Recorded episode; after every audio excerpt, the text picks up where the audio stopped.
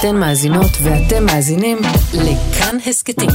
כאן הסקטים, הפודקאסטים של תאגיד השידור הישראלי.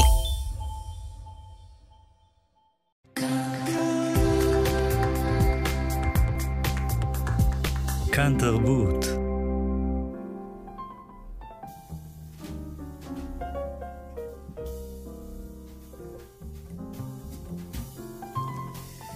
שלום יאיר אסולין. אהלן אמיתי. מה שלומך? כל שבוע אנחנו מדברים על כמה השאלה הזו היא שאלה לא פשוטה, ואני אגיד שהשבוע מורכב. שבוע, כאילו היו שבועות בתוך כל הטירוף והכאב הזה, היו שבועות במרכאות או לא במרכאות קצת יותר טובים. כאילו יש משהו דווקא ב... השבוע הרגשתי את זה מאוד חזק, אל מול החזרה לשגרה, או אל מול הזליגה הזאת וה... התרופפות כאילו של, ה... של הדבר. אה... אני לא יודע. אני כאילו בטח נדבר על זה היום, וככה קצת דיברנו על זה לפני. יש איזו תחושה שה... שככל שהטראומה מתרופפת, או ככל שהאלם הראשוני מתחיל ככה להיפרם, אז אנחנו לא נמצאים במקום כל כך טוב. וקצת, אני כאילו באיזה... אני מותר... השבוע אני מחזיק את התרדה הזאת. נגיד שאנחנו בשעה של התבודדות בכאן תרבות, נועתי בהפקה, דור רוצ'טיין על הביצוע הטכני, יאיר אסולין ועמיתי פוקמן איתכם, ואני כל כך מסכים איתך, אני חושב, אתה יודע, עשית המון סדר בפעם הראשונה שנפגשנו, תחת, נתת לזה כמובן את כותרות האבלות היהודית והשלבים, וזה מלווה אותי מאז. תמיד אני מנסה להבין איזה צד אנחנו, באיזה שלב אנחנו, האם... האם השלבים בכלל יכולים לחפוף? האם כן. יכול להיות שחצי עם נמצא בשלב אחד וחצי בשלב אחר?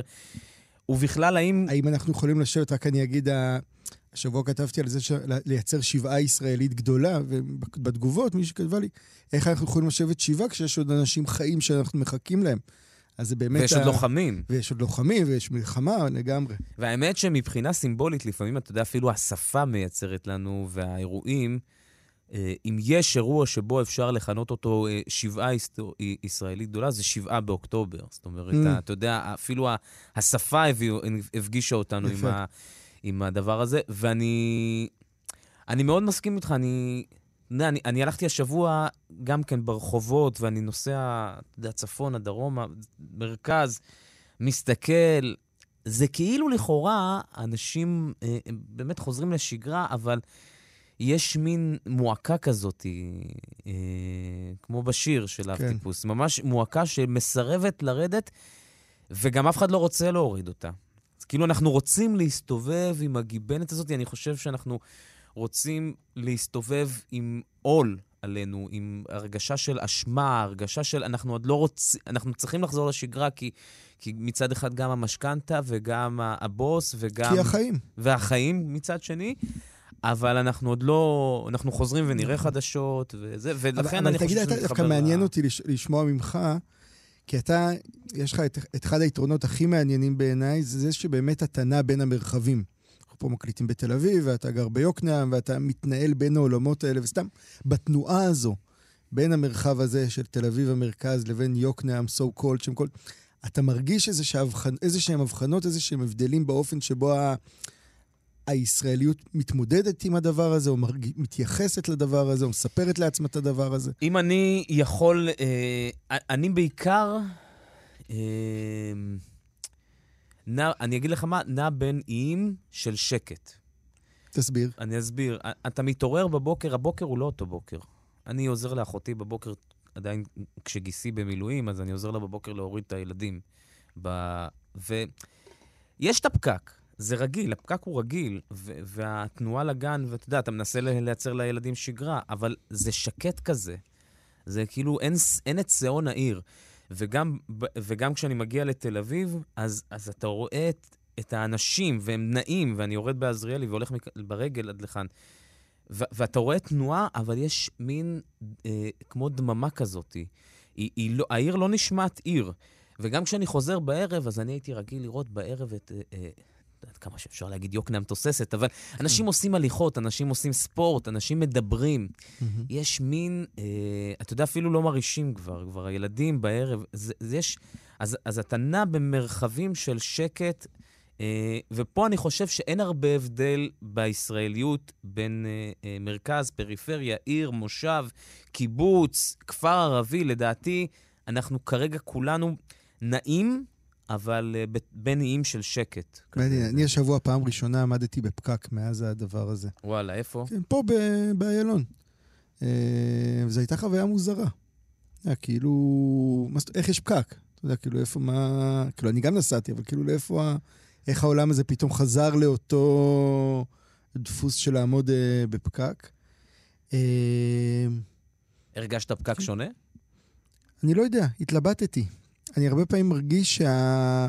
בגלל זה גם שאלתי אותך על כאילו המרכז מול הצפון, כי אני הרבה פעמים מרגיש שכל אחד מלביש כאילו מתוכו על הסיטואציה. כאילו יכול להיות שהפקק הזה היה פקק רגיל, ואני הרגשתי אותו כשונה. יכול להיות שאנשים מסתובבים. כל הזמן שואל את עצמי כמה אנחנו משליחים מעצמנו על הסיטואציה, וכמה היא באמת כזו. כאילו כמה יש, כמה באמת ה... כבר נשאבנו לתוך איזה בועה של עצמנו, ואנחנו כבר לא יכולים להבחין בין הפנים והחוץ. עד כמה אנחנו מספרים סיפור, ובכלל אין לו, לא בהכרח חשוב אם הוא מחובר למציאות או לא. פתאום אני מרגיש שזה גם קצת כן חשוב, זה מה שאמרתי, כשאמרתי שלך יש את אחד היתרונות הגדולים, אני מרגיש שהיום אנשים שכאילו נעים בין מרחבים, ופתאום חווים משהו אחד, אבל אז הם נאלצים לבחון אותו גם מול מרחב אחר קצת שונה, היתרון הכי גדול נמצא שם, בדיוק בתנועה הזאת, ביכולת לברר, כי אני מרגיש שהמרחבים הסטטיים, או אנשים שחיים כל הזמן עם אותם אנשים, עם אותה סביבה, עם אותה שפה, אותה עברית, נשווים לאיזושהי בועה שהיא לא, לא רק הבועה הזאת של הרשתות החברתיות, אלא בחיים הממשיים, כאילו בועה שלא מאפשרת לראות את המעבר הזה, שאותו צריך להתחיל ולחפש עכשיו באיזושהי צורה. אז אני, אני חושב, אתה יודע, תוך כדי שאנחנו מדברים, ואני אני מנסה להבין את משמעות ה... זה לא רק התנועה, זאת אומרת, בין, לנוע בין מקום אחד למקום שני, mm-hmm. ואפילו התנועה עצמה, זאת אומרת, זה, זה לא רק המעבר, אלא הנסיעה היא שקטה יותר והכל. יש לדעתי גם למושג הזמן פה הרבה משקל. אני חושב שאנחנו כבר הרבה זמן לא חווינו אירוע ארוך כל כך. אה, מבחינת כן. כמות הימים, כמות השעות שבו אנחנו מושקעים בו. ו... ולכן אולי באיזשהו מקום כבר, אתה יודע, אנחנו כבר אה, נמצאים ביום ה-שלושים וחמישה של המלחמה, זה כבר אחרי ה-שלושים, זאת אומרת, יש פה אירוע שהוא לא פרופורציונלית ל, ל, ליחידות הזמן שאנחנו חיים בהם ביום-יום. מעניין. ואנחנו עוד, יש כאלה שרק עכשיו מתחילים שבעה על אנשים שמתו בשבעה באוקטובר. ויש כאלה שעוד לא קברו. ויש כאלה שעוד לא קברו, ויש עוד כאלה שיקח עוד, עוד כמה שבועות. ואני, mm-hmm. אז... המרחב הזה, אני חושב שאחד הדברים המאוד מאוד ישראלים, או אני לא יודע, אולי רצון להיות חלק מהסיפור הזה של כולנו, של איזו קהילה מדומיינת, הוא הרצון גם להמשיך בחיים, אבל רגע לחזור לשבעה באוקטובר, ואז בעצם זה מה שמותח את הזמן לעוד ועוד ועוד ועוד, ואני לא יודע, אולי אנחנו, זה יכול עוד להימשך עוד, באמת עוד שבועות, אולי אפילו חודשים. לא המלחמה, אני לא מדבר על המלחמה כמלחמה, אלא אני מדבר על מין חוויה ארוכה כזאת של אה, החיים ממשיכים, אבל רגע, החיים גם נעצרו, ועכשיו צריך לחיות בתוך זה. ולהתחיל לאבד ולתת בזה סימנים. ואז אתה מגיע לפקק, ובעצם אתה שואל את עצמך, רגע, אני עומד בפקק, למה יש פקק? באיזו זכות יש לפקק הזה בכלל? זכות קיום? ברחובות השבוע קרה דבר שהוא, ברגע הראשון שראיתי אותו, עד בלתי נתפס בעיניי, וזה, כאילו, לפני חודשיים זה היה נראה כמעט שגרה, אבל איזה בחור שתלש שלטים נגד ביבי, לא יודע אם ראית את הסרטון הזה, ואז מישהו העיר לו, והוא בא ופוצץ אותו מכות, לא משנה, היה שם איזה סיפור, וכאילו ה... ברגע הזה, פתאום ראית שכל השקט הזה שאנחנו מדברים עליו, וכל החשבון נפש, וכל ההתבוננות, פתאום זה לא קיים. פתאום מצצים לך אנשים, שאתה אומר לך, איפה? זה לא קיים אצלם. ובגלל זה, כאילו, זה, זה גרם לי לעצור ולשאול את עצמי, כאילו, כמה באמת אנחנו מספרים לעצמנו מה שהיה ומה שיהיה, וכמה מתחת לפני השטח יכול להיות שהולך לכיוונים אחרים לגמרי. דיברנו על זה גם אתמול, ש, שכאילו, אנחנו רוצים להמשיך שיחות שכבר... קיימנו בעבר. אני חושב שהשיחה שלנו הזאת היא מתמשכת באמת. נכון, כן. פעם הייתי בהופעה של פורטיס, ואנחנו חיים בהווה מתמשך. זה לא עבר, זה לא עתיד, זה הווה מתמשך. אבל, ו- ואני חושב שתחת הכותרת טובה מתמשך, ותחת החיים נעצרו בשבעה ב- באוקטובר, החיים של כ-מאתיים וארבעים חטופים הם באמת, פשוטו כמשמעון. כן, ומשפחתם. ומשפחתם. וכן. ויש איזשהו, אה, אה, זה, זה מין קו מאוד מאוד עדין, אני לא מדבר עכשיו מבחינת פרשנות צבאית, קטונתי, אני לא מתכוון, לד... לא מבין בזה מספיק כדי לתת פרשנות צבאית, מה, מה נכון, להביא את החטופים, לפלוש לעזה, זה, זה, זה לא, זה. אבל ב, ברמה המחשבתית, הקו הדק הזה בין אה, המשך הלחימה, החזרת החטופים, מה נותנים את הדגש, אפילו מה נותנים את הדגש, אתה יודע, ב... בסלוטים, בתקשורת, זאת אומרת, כן. במשבצות, מה פותח את המהדורה, מה ממשיך את המהדורה, יש מין מתח ש, שאתה, אתה, אני מרגיש שאני אני לא יודע אה, איפה המשפחות רוצות אותי. תסביר. אה, כאזרח, זאת אומרת... אה, מה, מה הן מצפות ממך? כן, כן. אה, לא, אני, לא, לא בביקורתיות, אלא ממש, כן, אני כן, לא, כן. אני אה, אה, אה, עוד רוצות מ, מהחדשות. אה, יש... משהו מאוד מאוד מוזר, בכמות העצומה הזאת, זה כמעט לא נתפס, שיש כל כך הרבה אזרחים ישראלים, ילדים, תינוקות, סבתות, שנמצאים ונמצאות שם, ואני עוד לא לגמרי יודע איך מביאים אותם. אני, אמיתי, אני לא יודע, זאת אומרת, בסוף, איך אנחנו ממשיכים, המתח הזה בין לחימה להשבת חטופים, הוא... אני עוד לא מצליח, אפילו לא מצליח... אני בהקשר הזה של החטופים, יש לי שתי מחשבות שהן כאילו סותרות, אבל אני לא בטוח שהן סותרות. מחשבה אחת, זה התחושה שכאילו יש את ה... יש משפט מאוד יפה של מרטין היידגר, של כל אדם מת לבד. כאילו בסוף כולנו מדברים על סולידריות וביחד, וזה בסוף כל בן אדם מת לבד. והרגעים האלה, כשאתה מסתכל על החטופים, ואתה, אני מאוד מזדהה, אגב, עם מה שאתה אומר, וגם אני מנסה קצת להיות נוכח, הייתי פה ב, בקפלן, הייתי השבוע באוהל שלהם מול הכנסת. אתה כן רוצה להיות נוכח, ואתה רוצה להיות, אתה יודע שהסוגיה הזאת היא, היא לא רק שלהם, אבל יש משהו ב, בסיטואציה הזאת עם המלחמה, ודומה שמציף את המתח הזה בין הפרטי לכללי, כאילו. והוא מתח שבשגרה אנחנו מטשטשים אותו, כי בשגרה אנחנו כאילו, או שאנחנו רק בפרטי, ואנחנו לא רואים את הכללי, או שכאילו הכללי הוא כזה משהו, it goes without saying, ופה יש פתאום איזה מתח כזה, שאני כאילו, אם אני שומע מהדברים שלך, אני מרגיש אותו מאוד נוכח, ואין לו, אין לי דרך ליישב אותו. כלומר, ברור שיש פה איזה מתח, וברור שה... אה, ברור שאי אפשר, אף פעם לא תהיה חפיפה מלאה.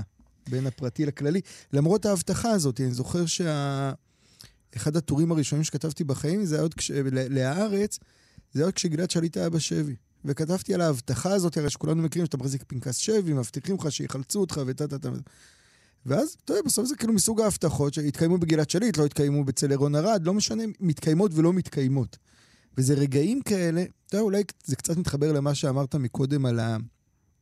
על האנשים הולכים ושותקים. כאילו יש תחושה שה... הרבה... כש... כשטוב לנו, כשאנחנו בשגרה, אז אנחנו מנפחים, מנפחים, סוג... מנפחים כל מיני בועות כאלה, אז אנחנו אומרים המון דברים שאין להם מאה אחוז כיסוי, יש להם שבעים אחוז כיסוי, שישים אחוז כיסוי, לא משנה, אנחנו אומרים אותם. ואז כאילו פתאום מגיעה המציאות, יש את הרגע, זה הרגע, תמיד אני קורא לו הרגע המיידופי, כן? הרגע הזה שכולם מושכים את הכספים עם מיידוף, והוא קורס, כן? ואי אפשר לבלף, כי צריך להביא את הכסף. ואז אתה מתמודד עם הפער בין ההבטחות הגדולות, לבין המציאות שהיא תמיד הרבה יותר מורכבת ואכזרית, ו... ואני ממש רואה את זה פה בסיפור הזה של החטופים. זה צד אחד של, ה... של העניין בעיניי. הצד השני זה שמאוד מאוד מאוד ברור לי שהמלחמה הזאת על הריבונות, שדיברנו עליה פה לא מעט, אנחנו מדברים עליה, על הריבונות של הישראלים, כן? על היכולת של הישראלים לשלוט בגורלם, לא תסתיים בלי ש... החטופים יחזרו הביתה, בלי שנדע שעשינו הכל כדי להחזיר אותם, ושהצלחנו בזה. כן, הצלחנו בזה, את אומרת, האם הצלחנו בזה, זה כולם לגמרי, זה תמיד הרגעים האלה שהם קשים והם כואבים, כאילו רק להוציא את זה מהפה זה כואב. שזה שוב, היחיד מול הקולקטיב, זה עוד פעם. לחלוטין. אבל ברור לי שברמת העיקרון, זה היה ברור לי ממש מהיום הראשון, שה... אין שום משמעות לכל שום ניצחון כביכול במלחמה הזו, אם הם לא חוזרים הביתה. אם השלב הנוסף הזה לא מתקיים.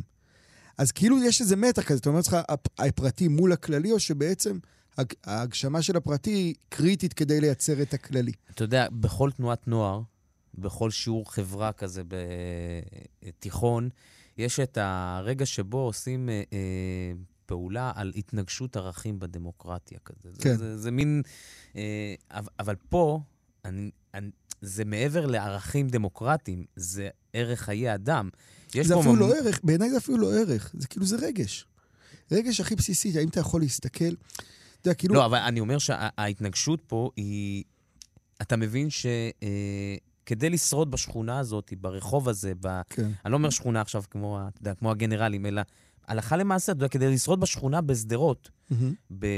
בעוד שבוע או בעוד שבועיים, ברור לך שצריך להיות, אתה צריך להאמין שרגוע בצד השני, אני לא יודע מה, מה המשמעות נכון. של זה, אבל אתה צריך להאמין שרגוע בצד השני.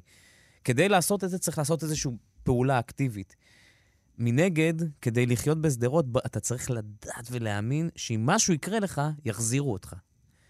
והנה פה, זה, בגלל זה אני אומר שההתנגשות. אבל זה גם, אבל זה גם כאילו, אתה יודע, כולם, בדיוק שמעתי איזה רעיון ברדיו של מישהו שאומר, אני מאוד הייתי רוצה לחזור לגור בנדמה לי כיסופים, הוא אמר, אבל אני לא אחזור אם אני לא יודע שזה המקום הכי בטוח בעולם. עכשיו, אני חושב שגם בהקשר הזה, וזה דווקא צריך להסתכל, כן, נכוחה ולהגיד, זה אף פעם לא יהיה המקום הכי בטוח בעולם. וכאילו, זה חלק מהאשליה הזאת שאנחנו סוחבים, של כאילו אפשר להבטיח, הרי מה בעצם מתפרק כשדברים כאלה קורים, שטראומה כזאת קורית? זה המחשבה שאתה יכול לשלוט על החיים. ופתאום אתה לא יכול לשלוט עליהם, וכל השליטה נלקחת ממך. ועד אתה נכנס למקום שאתה רוצה להחזיר מאה אחוז שליטה. אבל אנחנו לא נחזיר מאה אחוז שליטה, כי אין מאה אחוז שליטה, וזה אף פעם לא יהיה המקום הכי בטוח בעולם. אנחנו צריכים כן לשאוף לדעתי, וזה המקום שהחטופים בהם כל כך חשובים, שלפחות ברמת הרגש וברמת המחויבות הפנימית, לא מהשפה ולחוץ, לא כל מיני פרזות שלהם, שום משמעות, ברמת המחויבות הפנימית, נדע שהדבר הזה קיים. כאילו יש את כל המושג הזה שנכנס, מושג שאני סולד ממנו, נכנס לשיח בשנה האחרונה ב... ביתר סד, זה המושג הזה של החוזה, החוזה בין האזרח למדינה, החוזה בין... ואני סולד מהמושג הזה, כי הוא כאילו מושג ש...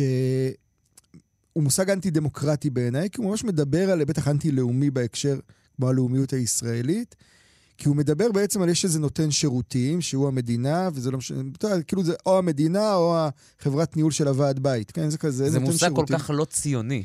הוא לא ציוני והוא לא לאומי, הוא מושג, לא אמריק... לאומי, אגב, כן. הוא מושג אמריקאי, ששם אין לאומיות כמו שאנחנו מכירים, אלא יש באמת מערכת יחסים, כן. בין מדינה לבין פרטים. אבל ה... בהקשר הזה של החטופים, אין חוזה בין המדינה לחטופים, אלא במובן עמוק, שגם אם לא נראה אותו בעין, אבל הוא יחלחל, אין באמת משמעות לקונספט הזה של מדינה, אם הם לא חוזרים. כן, הריבונות במובן הזה, אין, אין מדינה. זה דווקא... גם אם היא תהיה, איתה, זה יהיה מדינה עם כוכבית. זה מאוד, מאוד... אה, אה, זה כמו שלבריטים יש את החוקה הלא כתובה. Mm-hmm. זה, זה בעצם החוקה הלא כתובה בין, של קהילה. נכון, אבל היא לא... עוד לפני שהיא קהילה מדומיינת אפילו. קהילה. היא חוקה לא כתובה, אף אחד לא מבטיח לך את זה. זה ברור לך שוואנס נכנסת לקבוצה, יש איזושהי הסכמה של מה המשמעות של לחיות בקבוצה, של מה המשמעות של התקווה לא למות לבד. אז אני אומר כאילו, זה לא... זה ההסכמה, אבל יותר... ההסכמה היא כאילו כביכול החוזה. התמונת מראה של זה, או הצד השני של זה, זה לא רק ההסכמה מה אתה עושה כשאלה. אם אין לך את זה, פשוט הסיפור מתפרק. עכשיו, אתה יודע, זה כאילו, ה... יש עכשיו את, כל, את הבדיחה הזאת, לא יודע אם אתה רואה את זה בכל המקומות, של כמה פעמים ביום אתה חושב על האימפריה הרומית. אתה יודע? לא. עכשיו כזה, זה אילון מאסק, כל מיני כאלה, כמה פעמים ביום אתה חושב על האימפריה הרומית. מגלים שגברים חושבים הרבה על האימפריה הרומית אוקיי. ב... ברמה יומית. אז אתה מצטער נגיד על התפוררות של האימפריה הרומית, המקומות האלה של הסולידריות הפנימית, של היכולת כאילו לשמר את האתוס שלך, אלה המקומות שבהם אתה מתפורר.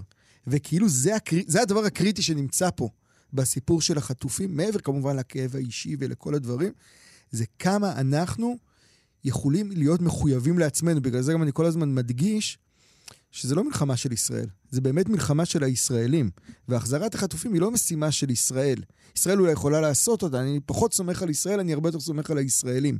זו משימה של הישראלים שלנו, לדאוג שהם יחזרו הביתה. זה מדהים ההפרדה שאתה עושה, כי היא, מה זה אתה עושה? היא, היא נכפתה עלינו. Mm-hmm. לא חשבנו ש, שככה נרגיש, ש, שיש שתי אישויות נפרדות, יש את הקהילה ויש את המוסדות של הקהילה, שאגב, מי ש... זה מדהים, כי מי שמפעיל, מי ששלח, מי שמקיים את, ה... את המוסד, הוא, ה... הוא הישראלים עצמם. אבל איכשהו ויתרנו על זה. ויתרנו על זה שהמוסד, כן. המוסד לא הארגון, אלא, אלא כרעיון. אני מאוד מתחבר למה שאתה אומר, אה, משני פעמים, גם מחשש וגם מ... מריאליות. אה, סביב, האם אי פעם... צריך, יהיה פה שקט באמת, כמו ששוויץ, או כמו שכל מיני אמירות כאלה. שמעתי איזה ראיון עם, עם ליברמן השבוע, עם חבר הכנסת ליברמן, ו, והוא, כשהוא, בהתייחסות שלו למה יהיה אחר כך בעזה, הוא, הוא, הוא נתן איזשהו ניתוח של, זה צריך, צריך להבין שאנחנו צריכים כל הזמן, צריך לצאת מה, מהרעיון שיהיה פה איזשהו שלום אזורי, וצריך להבין שאנחנו חיים, החלטנו, החלטנו להקים את, ה, את מדינת העם היהודי באזור הזה, ויש לזה משמעות, אנחנו לא גרים, השכנים שלנו הם לא אוסטריה ושוויץ. אני לא מתווכח עם, ה, עם, ה, עם האמירה הזאת, אלא אני רק רוצה, באותו רגע ששמעתי אותו אומר את זה, לי פתאום היה, אבל רגע, אבל, אבל איפה התקווה? זאת אומרת, אם אנחנו לא מקווים ש... אגב, אני גם חושב שזו אמירה שהיא... נגיד ספרותית וואי זה. כן, כן, כן, אני אומר ספרותית, איך אני חי אחר כך? איך מחר אני קם? לא, היא גם אמירה מיושנת, היא אמירה לא רלוונטית. מה קרס בשבעה באוקטובר? בדיוק זה. הווילה בג'ונגל הזה, המחשבה הזאת שדיברנו עליה פה כבר, אוקיי? שאנחנו לא בשוויץ, אנחנו לא זה, אנחנו צריכים להיות... הכל נכון, אבל אם אנחנו לא נפתח את הראש ונבין שהשכונה הזאת שאנחנו גרים בה, היא השכונה שלנו. היא לא שוויץ, אבל היא לא בכך חייבת להיות הדבר היום והנורא הזה. וגם זה לא ששוויץ יותר טוב מהשכונה הזאת, זה לא ששוויץ יותר טובה מקהיר, הרי כל הדבר הזה שקורה בכלל בעולם היום. כל השינויים, אתה מבין שכבר כאילו המדדי ערך שלנו משתנים, ואנחנו לא באמת יודעים מה השכונה יותר טובה. אז על זה אמר, יום אחד עשיתי ספורט ביוקנעם, לפני איזה שבוע, שבועיים, ופגש אותי אבא של חבר. ואמר לי, אמיתי, תדע לך, המזל הכי גדול שלנו זה שאנחנו גרים בשכונה הזו. כי ראינו פעם, כי אם האירופאים היו מתחילים לעשות לנו את זה, אנחנו כבר ראינו איך זה נגמר. זאת אומרת, גם לח... בשכונה הזאת, איך הוא אמר לי, רק לנו יש את המטוס באוויר. ויש לזה משמעות. איפה, אבל... הבאת, הבאת עכשיו דיוק בעיניים, לא חשבת, כאילו, דייקת לי משהו בהקשר הזה של ה... פעמים דיברנו על המתח הזה בין היהודי לישראלי. היהודי, בכל השכונות שהוא חי בהם, התמודד עם הסיטואציה הזו, ויודע להתמודד איתה, לא על ידי זה שהוא ניפח שרירים, כמו האשליה הזאת של יהדות השרירים, אלא על ידי זה שהוא ידע ללכת ולחזור, וגם כשהוא נפל הוא ידע לקום. בדיוק שמעתי אחד, היה איזו כתבה שבוע בחדשות, דיברו עם ניצולי שואה שניצלו מהשבת השחורה, ואחד מהם אמר שהוא, שהוא מבוגר, ניצול שואה מעל שמונים, אמר, שזה מדהים אותו כשהוא חושב על העם הזה, שכל פעם יודע, מנסים להשמיד אותו, כל, כל פעם יודע לקום, וכאילו להינצל ולקום מחדש. הדבר הזה, זו היכולת הגדולה שלנו. אבל אותי מדהים שהוא שם בפרופורציה, בדיוק את, המושפ, את המשפט הזה של, אה, של וילה בג'ונגל, רגע, אבל שנייה, כשהיה לנו וילה בין הווילות, אנחנו יפה, ראינו איך זה נגמר. זה בדיוק זה. ו- אבל אני רוצה להגיד, שאחרי שכל הדברים האלה התערבבו לי, כי, כי מאוד קשה לשמוע אה, אמירות פסימיות בימים כאלו. אתה רוצה להאמין שמתישהו, כן, נחזור לשיר שיר לשלום. מתישהו, לא יודע, אולי לא עוד חודש, אולי לא עוד שנה, אולי אפילו לא עוד עשור. ואז אני תמיד הולך לסטטיסטיקה המאוד מאוד מאוד כואבת, והמאוד מאוד איכשהו אותי מרגיעה. Mm-hmm. ועשיתי את זה פעם ב- כשבדקתי, כשהתחיל כל הדיבור, כשגלעד ארדן היה אה, אה, שר המשטרה, שר לביטחון פנים פעם עוד קראו לזה, אז אה, הוא רצה להיות, זה שהוא הוא דיבר על לחמש את האזרחים, והלכתי לבדוק עד כמה אנחנו חברה שצריכה חימוש באמת. כן. עם כל הפשיעה הלאומנית, עם כל זה, אנחנו איזה מקום ארבעים בעולם ב, בפשע, מבחינה סטטיסטית יותר בטוח לגור בירושלים מאשר לגור בשיקגו. זאת אומרת, בסוף, בסוף, בסוף, אנחנו אולי בשוויץ. זאת אומרת, אנחנו, קצת קשה להאמין בזה, וקצת קשה עכשיו לראות את ה, את ה, את הדבר הזה, אבל אנחנו חברה יחסית, חברה מאוד בטוחה. שוב, אני מוסיף את הכל, את כל הלאומני ואת כל הזה, ועדיין יש פה הרבה פחות פשעי, אה, פשעים של ירי אקדח מאשר בארצות הברית, מאשר ב, אפילו בהרבה מקומות באירופה. אנחנו איפשהו שם, אה, סביב... אה, אני לא רוצה להגיד סתם, אני לא זוכר, אבל אני מאוד הופתעתי מהנתונים מעניין. המאוד אופטימיים האלה. טוב, דיברנו הרבה, איך נקרא לזה, זה לא אקטואליה, כי נגענו בעומק של הדברים, אבל כאילו מתוך המציאות, ואני ממש מרגיש שאחד הדברים שצריך להיאבק עליהם בזמן הזה, זה על התרבות בכלל ועל השירה בפרט, כאיזשהו מקום שהוא גם נותן סוג של מזור, אבל גם...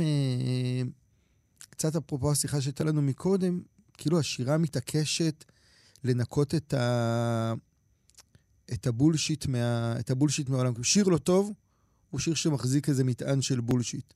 ושיר טוב הוא כזה שמנסה לנקות או להגיע לאיזה גרעין יותר עמוק. אז אני אקריא, אה... אני רוצה להקריא שיר של אה... אבא קילפים, שוררת אה, פינית. אה... הוא חסר שם. ואני ככה חוזר אליו ב... בשבועות האלה. אל תחשבי שהחיים קצרים. חשבי איזה ניסיון מיוחד. שהרי האורך אינו העניין כאן כלל ועיקר, אלא שיתאפשר בכלל לחוות את זה. מה שיתרחש במהלכם הוא בעצם שולי. זה שיתאפשר לחוות את ההתחלה ואת הסוף בלי להבין מה קורה. וזה שיתאפשר להתקיים בין לבין, ולעשות משהו בלי להבין שום דבר גם ביחס אליו. וזה שחלק הארי הוא, אי, הוא האי-קיום, ושהשמץ הזה, החיים, הם רק מה שבניגוד אליו. לרגעים האי-קיום נעשה רגיש ומבין את עצמו. אי אפשר לדרוש המשכיות מהתופעה הזאת. אבל זה שיתאפשר לחוות אותה, שאפשר לקרוא אותה, שאפשר לשיר אותה ולכתוב, שיתאפשר לצייר אותה ולנגן, שיתאפשר לרקוד ולצלם, שיתאפשר להציג אותה, לבכות אותה ולצחוק, ללעוג לה ולאהוב, וזה שזה כאב כל כך, ושהיא הייתה מתואבת וסנועה, וזה שהוויתור עליה מעורר חלחלה כזאת, מוליד כזה אושר, וזה שהאבל. Hmm. אתה יודע, זה כאילו מסוג הטקסטים האלה שה... כשאתה פתאום חושב על החיים כאנטיתזה לאי-קיום, שבסוף הרוב זה אי-קיום, ופתאום יש איזה אי כזה של קיום, שבתוכו אתה חי, זה גם נותן פרופורציה, אבל זה גם מחזיר אותך ל... איך אני אגדיר את זה? לברזלים של החיים, כאילו לעומק, לדברים הכי יסודיים, באמת בלי המון סיפורים, שאני מרגיש שכרגע... דיברנו כבר על הספר הזה של סוותלנה אלכסנדרוביץ', על ההתפרקות של ברית המועצות, ושם באמת הפרק הזה שנפתח בהתאבדות, שהיא מסבירה למה היא פותחת בהתאבדות, כי זה בעצם אנשים שאיבדו את הסיפור של חייהם. וכאילו השיר הזה של אבא קילפי הוא בדיוק, רוצה להגיד, הסיפור של החיים שלך הוא פחות חשוב מהחיים שלך.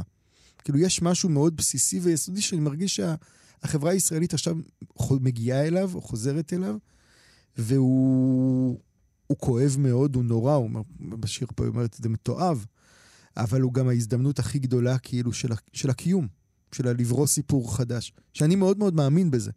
אתה יודע, אני, אני מציג את עצמי לפעמים, שואלים אותי מאיפה באת, אני אומר להם, אני, אני הגעתי ממדינה שכבר לא קיימת, אני לא רוצה להגיד רוסיה, אני אמנם מחובר לדביליסי, אבל אני נולדתי בברית המועצות. זאת אומרת, ההבנה שאין דבר כזה, היא ההבנה שאתה גם צריך למצוא לה חלופות. לזכור, במסגרת אלכסנדרוביץ', אבל אתה צריך למצוא לה חלופות. ובתוך האי-קיום הזה, הנה, צץ סיפור שאתה צריך להתחיל ולספר אותו. כן, אתה יודע, כאילו סיפורים הרי כשהם טובים, מה הדבר הכי... כל מי שעסוק בספרות מכיר את זה. מה הדבר הכי טוב בסיפור טוב?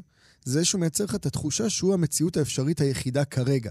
Okay? כי אם לא היית מרגיש את זה, אז לא היית ממשיך לקרוא את הספר, ולא היית שוקע לתוך העולם וכו'. ואז כשפתאום מתפכח מזה, אז זה רגע שכאילו אתה באמת נשאר קצת, נשאר קצת יתום. שזה אולי מתחבר אגב למה שדיברנו עליו בתוכניות הקודמות, זה לגבי האמפתיה של אנשים שסיפורה מתנפץ, וצריך להיות אמפתיים כלפי אנשים כאלה. לא רק להגיד להם איזה טמבל, אתה איך האמנת בסיפור ההוא, אלא באמת לייצר את, ה, את המרחב הזה של האמפתיה, אז קראנו את שרה מאגו, נכון, על העיוורון. אז אני מרגיש שההיזכרות הזאת, אני חושב שאנחנו נעים ברגע בכלל של להכיר בזה שהתנפץ לנו הסיפור, ולהכיר בזה שיכולים להיות סיפורים אחרים. זה רגע שהוא מתארך כזה, הוא לא רגע פשוט. השירה נותנת, אני חושב, את המקום הזה. דיברנו אתמול, כשלקראת התוכנית, אז אחד הדברים שאמרנו זה הצרכים הרגשיים של הישראלים. שכמובן יש כל כך הרבה והמון קבוצות, וגם פה הפרט מול הקבוצה, אבל אני עוד לא כל כך מבין, ואני אומר את זה באמת, מה הצרכים הרגשיים שלנו כרגע. מהגשמי עד השירה. אבל אתה ניסחת בעיני רגע שצורך אחד שהוא מאוד מאוד משמעותי, צורך רגשי, וזה תקווה. כאילו מרגיש לי שכל שיח היום, לא משנה מאיזה צד פוליטי כרגע או חברתי, שלא מחזיק את המטען הזה של התקווה, הוא שיח שיקשל. אתה יודע, יכול להיות שזה, אפשר ליפול כאילו למקום הפסימי וזה, הוא שיח שיקשל, כי כרגע במצבים כאלה, התקווה היא קריטית. כאילו בלעדיה באמת, אין בשביל מה, אז אתה מרים ידיים. אז נגיד זה צורך רגשי אחד שהוא מאוד מאוד משמעותי. צורך רגשי אחר אגב, שהוא מתחבר לתקווה בעיניי, זה מושג שהפך להיות מושג גנאי. אבל אני חושב שקצת שהפקרנו אותו מהר מדי, וזה המושג של משיחיות. Okay, בתוך הדבר הזה, כרגע כשאתה מסתכל על כל הערס הגדול, ואתה אומר, אפשר להקים את זה מחדש, זה בעיניי תפיסה משיחית.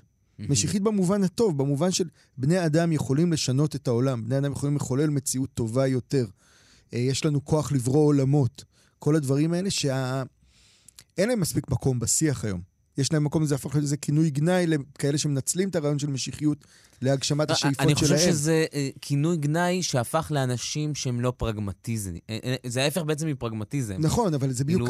אבל זה בדיוק העניין. פרגמטיזם, נגיד בעיניי, זה ה... זו רעה חולה כרגע. כן? כן, כי אם אתה כרגע פרגמטי, אז מה יש לך? חטפת את המכה הכי גדולה. איך תקום בכלל אם אתה פרגמטי? מי מוביל אותך? באיזו סיטואציה אתה נמצא?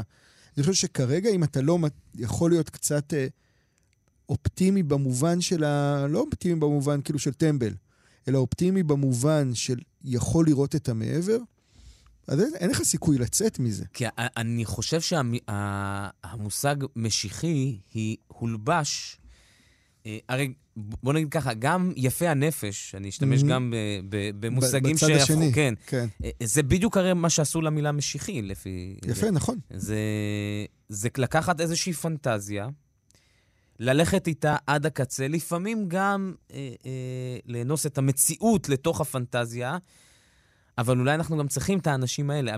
העניין הוא שהיום... העניין שזה כאילו, זה, זה, זה מקור אנרגיה, ואני כן. מרגיש שאנחנו היום צריכים מקורות אנרגיה. כאילו זה, כמו, כמו, ש, כמו שדברים כדי לנו צריכים אנרגיה, אנחנו צריכים מקורות אנרגיה, ותקווה עם מקור אנרגיה, ומשיחיות היא מקור אנרגיה, שוב, משיחיות תלוי למה, יכולה להיות כמו, כמו, כמו כל מקור אנרגיה, יכולה להיות גם אסון, אבל אנחנו צריכים אותה כמקור אנרגיה חיובי, ואנחנו צריכים בעיניי את היכולת לדמיין כמקור אנרגיה חיובי. זה כאילו מסוג הדברים שהם, שבוע שעבר בהתבודדות עם נדב אלפרין, אז דיברנו על זה קצת, שהתקשורת לא נותנת להם בכלל מקום. כלומר, מסתכל על סורתי בעולם, נגיד שיח סביב, סביב מה שקורה אפילו במזרח התיכון, הוא תמיד נותן איזשהו עשרים שלושים אחוז למעבר. פתאום צד לך איזה ברנר לוי, מדבר קצת רעיונות, או תומאס פרידמן, באיזה... יש לך דמויות כאלה שמחזיקות כאילו איזה מעבר, שיחה כזאת יותר גדולה, מדמיינת וזה, וזה חלק מהדבר.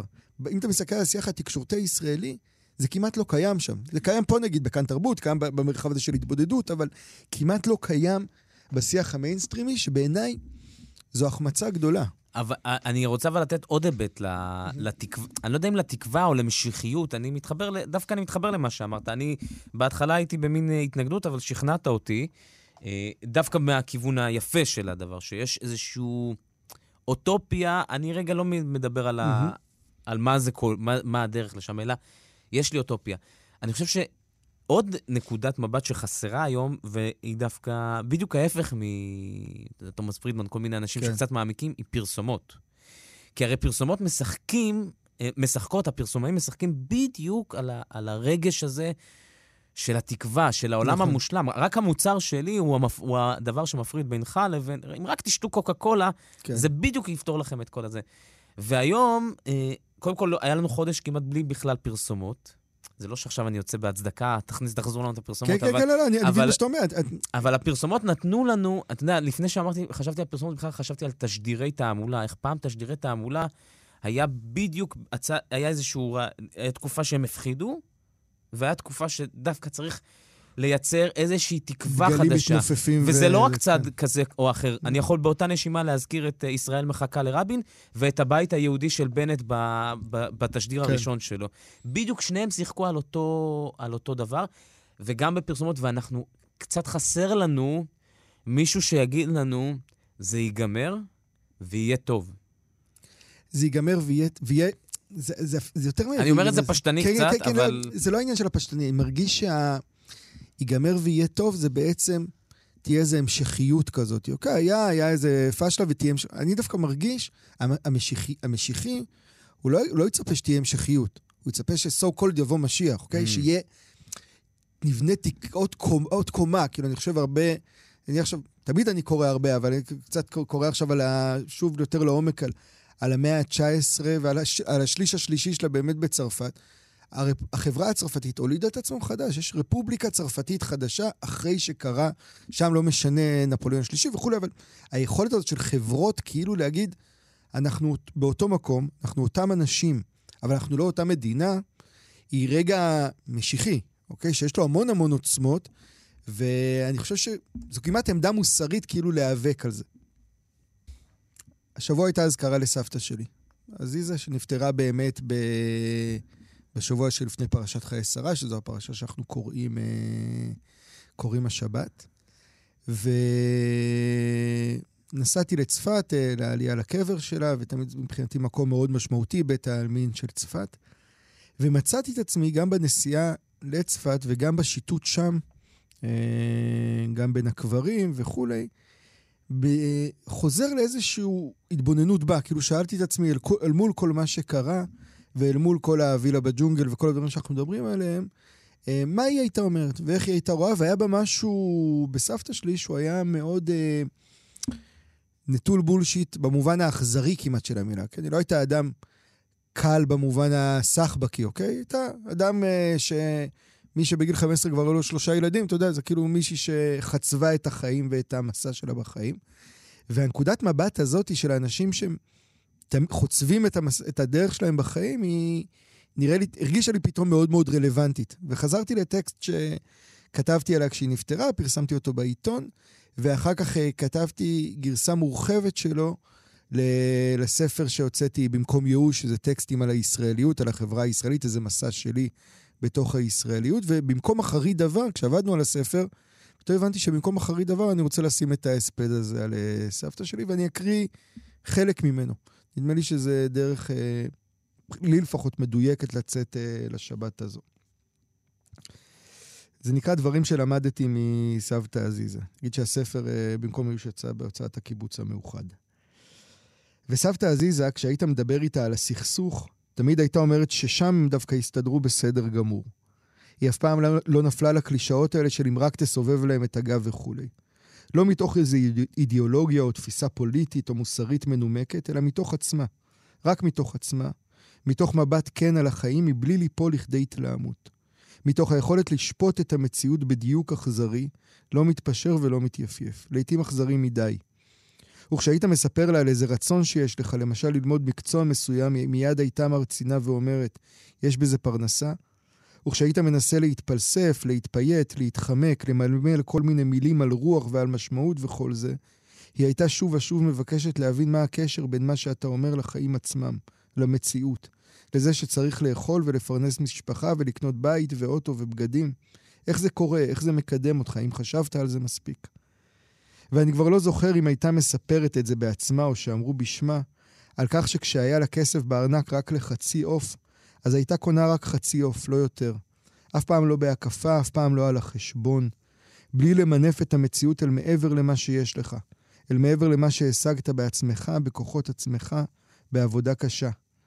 האישה הקטנה הזו שילדה בן ראשון בגיל שלוש עשרה, שעלתה לארץ בגיל שמונה עשרה עם שלושה בנים, שעבדה לפעמים גם בשלוש עבודות שונות, שגמעה ברגל קילומטרים על קילומטרים מעבודה אחת לשנייה, שנקטה בתים, בתי ספר, שעבדה במאפייה, שאמרו עליה בעלי הבתים שבהם נקטה שהיא הייתה יכולה להיות פרופסור, שאף פעם לא שמעתי אותה מתלוננת על קיפוח, על אפליה, שכמובן הייתה.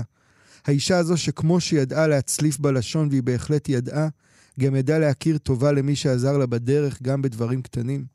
האישה הזאת, סבתא שלי, הייתה במובהק אישה של מעשה, של עשייה.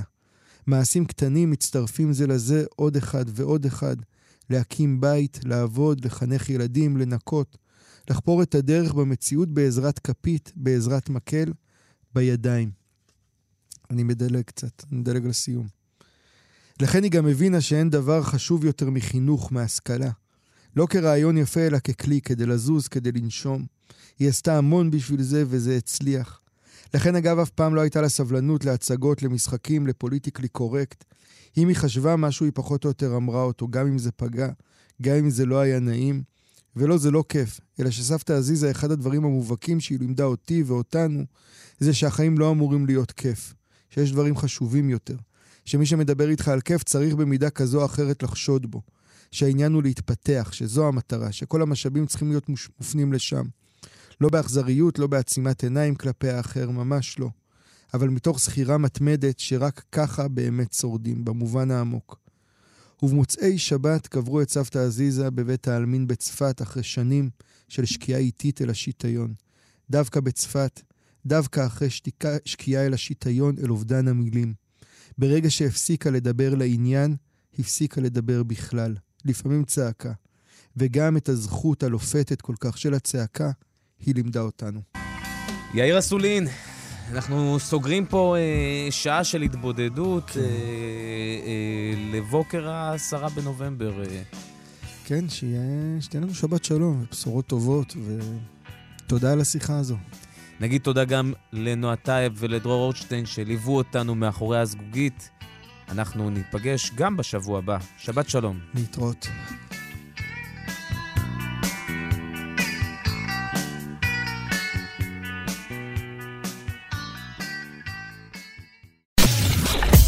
אתן מאזינות ואתם מאזינים לכאן הסקטים. כאן הסקטים. הפודקאסטים של תאגיד השידור הישראלי.